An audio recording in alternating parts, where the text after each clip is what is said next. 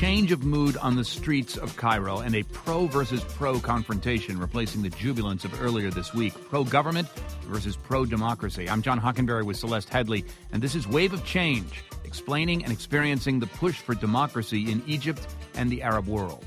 Welcome to the latest edition of our daily podcast from The Takeaway, our partners, the New York Times and the BBC. Over the next few minutes, we're going to take you there where governments are being challenged and people are on the streets. We'll leave you with a better understanding of these events and hear some unmistakable voices along the way, people watching their world change right before their eyes.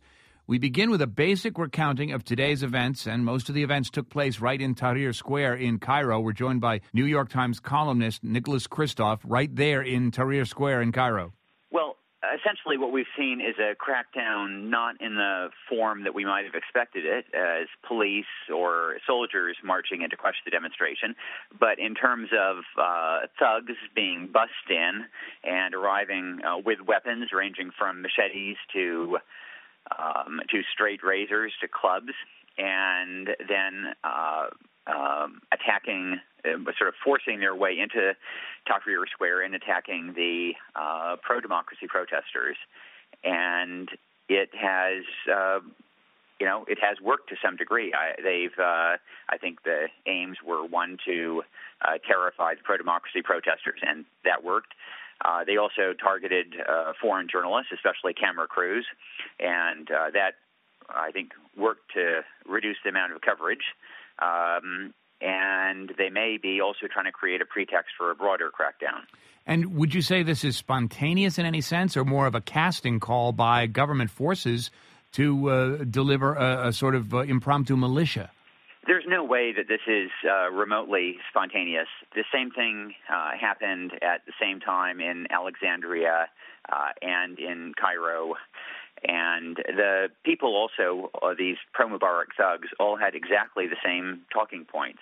Um, for example, they were all uh, busily denouncing uh, al Baradei, who isn't somebody who is normally you know, at the top of the conversation. But I think Mubarak feels very sensitive to the idea that al Baradei should be brought in to form a, a transitional government. So they have the same talking points, the same approach to everything, the same targets, and it all happens at exactly the same time. And, you know, to me, there's no doubt, but that this is a uh, move by the president to try to reassert his authority. Is there any sense that you uh, witnessed the speech uh, that uh, the president gave where he announced that he wouldn't run for reelection? Anything in the tone of that speech, the sense of the language that was used? That actually draws a direct line to the events of uh, today, in the sense that this is a sign that uh, the president is actually digging in as opposed to mediating or conceding? Yeah, the opening lines of the uh, President Mubarak's speech last night actually reminded me a little bit of the way the Chinese authorities de- described the Tiananmen democracy movement when they uh, ordered in troops. President Mubarak said that uh, there were indeed some well-meaning people who've been involved, but that they had been manipulated by um, by by looters, by those who wanted to destroy property, and that you know that that's what governments say when they want to create some kind of a crackdown. Likewise, the state media presented the same kind of a picture of uh, insecurity and chaos, and that again, I think, is the kind of thing that governments do when they're trying to come up with a reason to uh, crush peaceful protesters. Let's conclude with a notion of scale here. Um, there's a demonstration that's called for by the end of the week. So far, it's my impression that this has been thousands of people uh, in terms of the pro government side versus tens of thousands of people or more in terms of the pro democracy side. Uh, how big could this get if uh, there's a, a, subsequent demonstration on Friday, which has been called for? I just don't know. I mean, it is incredibly hard to predict, but it does strike me that uh, a lot of the pro democracy people right now are really pretty scared. And, you know, there tends to be a lot of brave talk in any democracy movement about people struggling to the death. But usually, very firm violence is enough to terrify people and uh, drive them back. Now, uh, I, I just don't know what will happen either tomorrow or on Friday, but it is certainly possible that uh, some uh, the thousands of armed thugs uh, can intimidate uh, tens of thousands or hundreds of thousands of uh, peaceful protesters. What about the lower level recruits in the army? Is there a sense that their loyalty is solid, or will we see what happened in Romania, where uh, you know lower level sergeants and corporals left their tanks and joined the people? Well, again, we don't really know. There have been reports that uh, the Interior Ministry uh, wanted to issue live ammunition and order either the police or the soldiers to shoot, and that there was resistance to that. You do get the sense that the Army, in particular, did not want to be drawn into a crackdown. But you know, at, at this point, the soldiers have been uh, have to some degree tried to intervene to stop the uh, the attacks by the pro-Mubarak forces, but they haven't tried terribly, terribly hard. Nicholas Kristof there in Cairo. Thanks so much, Nicholas. My pleasure. That's Nicholas Kristof from our partner, the New York Times. He's a columnist and has been in Cairo all week. Now let's take you into that crowd. Our face in the crowd today is 28 year old Adham Bakry, who spoke with Takeaway co host Celeste Headlee as night was beginning to fall in Cairo. Adam was flooded with feelings about what he's experienced over the past nine days, feelings he shared. Adham Bakry our face in the crowd. Adam, you, you just you sound tired. I mean, you sound exhausted. I'm really tired. I've I've almost. I mean, on Friday I collapsed because of my my, my lungs just couldn't take the tear gas anymore. You know, my body is extremely exhausted. Every day I've been going down and rallying and moving from place to place, and in some cases running and dodging bullets. And I I saw people die because of bullets I saw them take. It's ridiculous. It's ridiculous what they're doing to us. 300 people in a week just like that, just for one man not to step down. I mean, I, I, I really need to. I really. There's so much thoughts in my head right now after what I've seen today. I it was. Un, I could not imagine when I when I when I saw on my way to Tahrir when I saw people rallying pro Mubarak. I couldn't believe it. I couldn't believe this was happening. I don't know what he did. Are they the same people that he paid and bribed to to to vote for the NDP in in the parliamentary elections in November? I mean, what's going on? I, it's like I'm I'm looking at a different Egypt. I, I can't believe it. Is there some kind of organization organization among you and other pro democracy supporters to to try and eject the Mubarak uh, supporters from Tahrir Square? I am now in a building. I fled with my girlfriend because it was getting way too violent, and we don't know exactly what's happening. But um, I understand where these people are coming from to a certain level. Um, which I, I, I was tr- trying to push to push uh, uh, the protesters with, with me on my side to push the, the, the guys, the other people from not from not coming into the square, but uh, they, they just started using so much violence and they came in huge numbers, even using horses and camels and weapons. It's it's unbelievable. We really can't imagine. We can't believe what's happening to us. Adham, you know, the, what, what we're not speaking about here is, I mean, you're planning to go back to Tahrir Square, right? Soon, yeah. Until, until I mean, until we can regroup. I mean, thank God the internet is back. Hopefully, we can regroup again. Well, do you feel that you're putting your life in danger? Yes. I, I mean, I saw people die on Friday.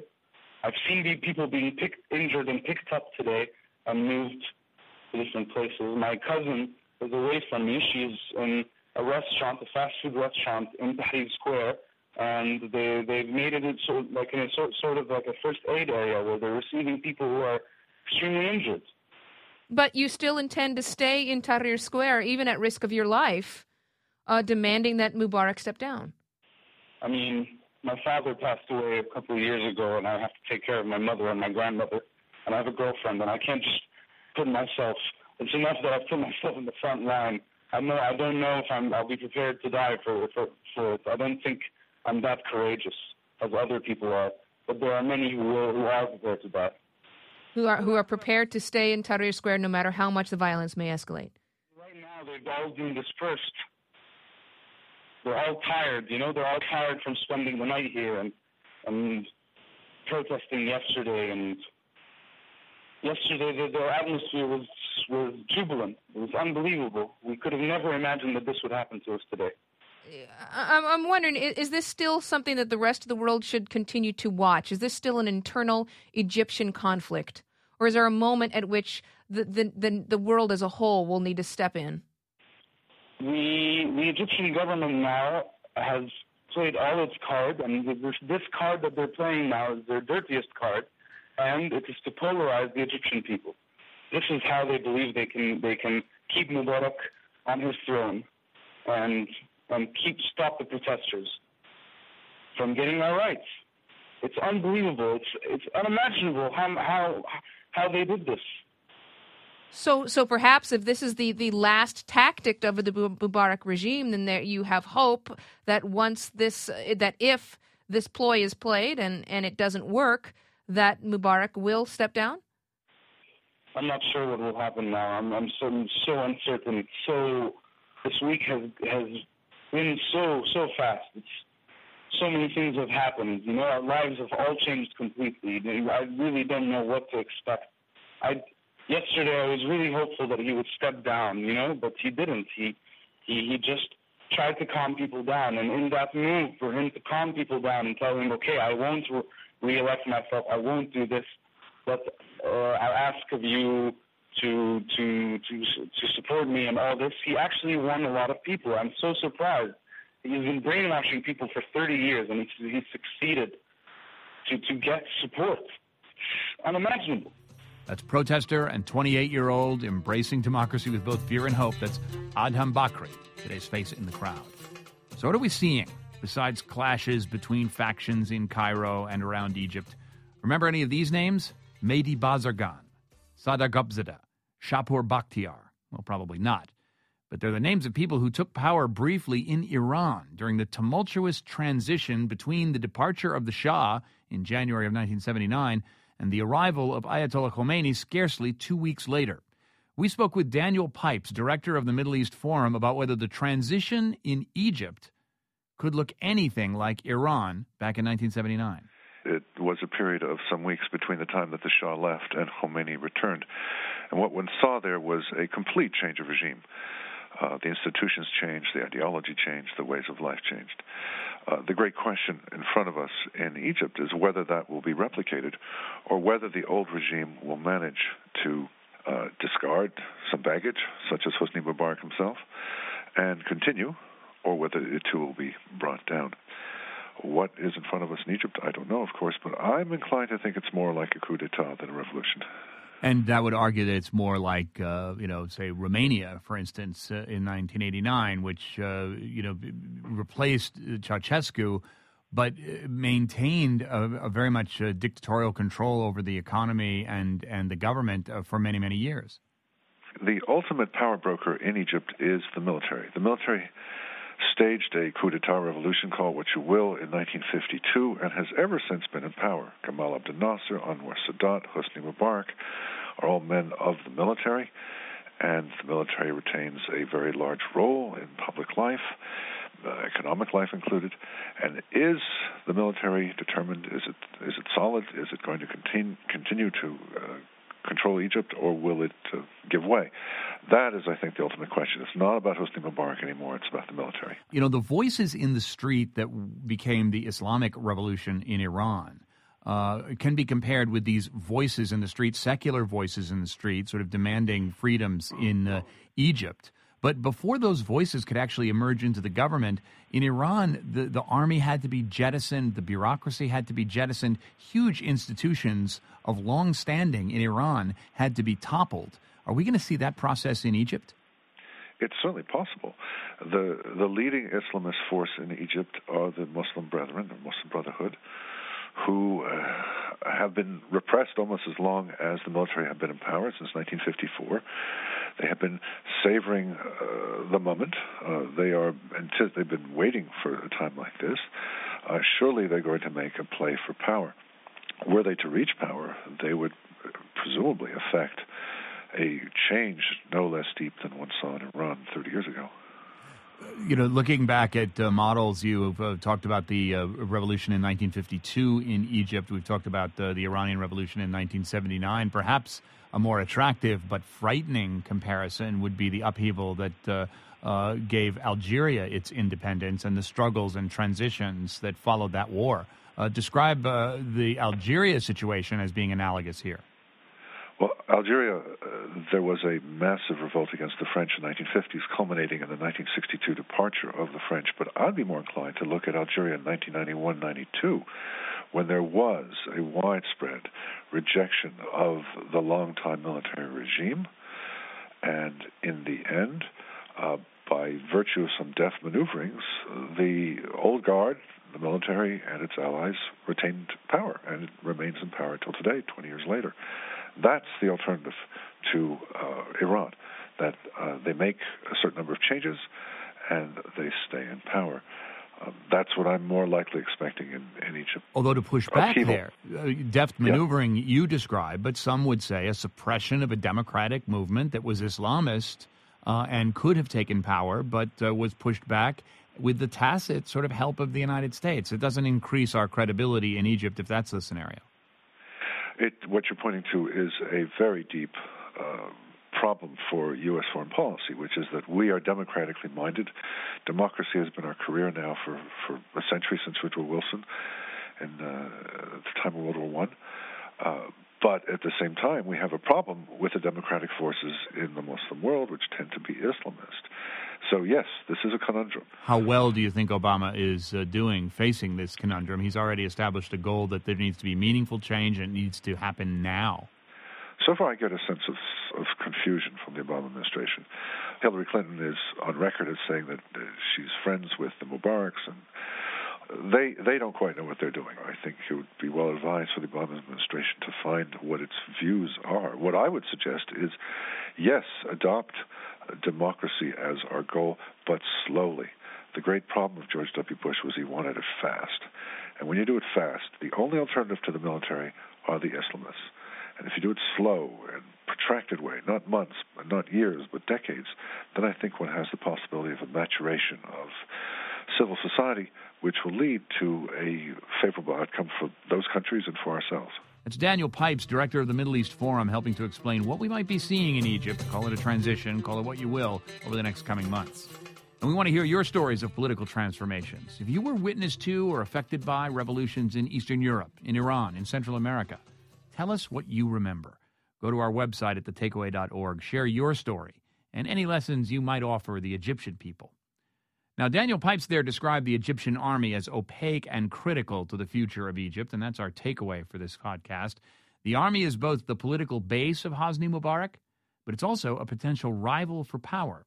How the army is structured in Egypt may actually hold the answer to how the transition away from President Mubarak may come about. Shibli Telhami now with a crucial organizational chart of the Egyptian army.